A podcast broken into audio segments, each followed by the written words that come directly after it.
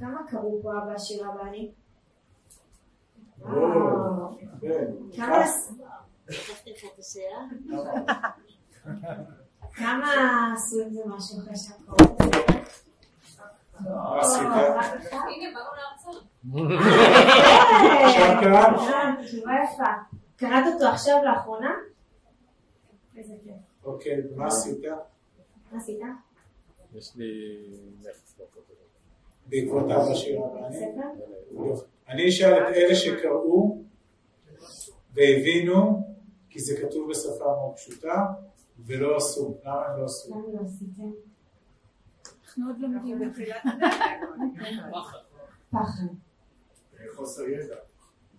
חוסר בידע פיננסי. לא, אבל אבל סליחה, אומר לך רוברט קרסוקי, תיקח כסף ממישהו, תקנה עם זה נכס, הדייר ישלם את הכסף לבוא, ויום אחד תיגמר עליו תשאר עם הנכס.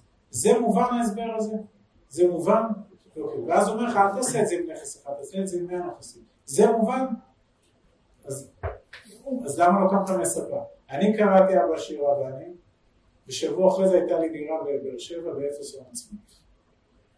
ואחרי חצי שנה היו לי שלוש דירות בבאר שבע באפס הון עצמי. כולם בבאר שבע.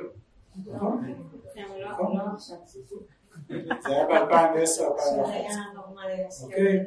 אז, אבל זה כי כולם, אגב זה ספר שמשנה לאנשים לטפל בכל העולם, מאוד.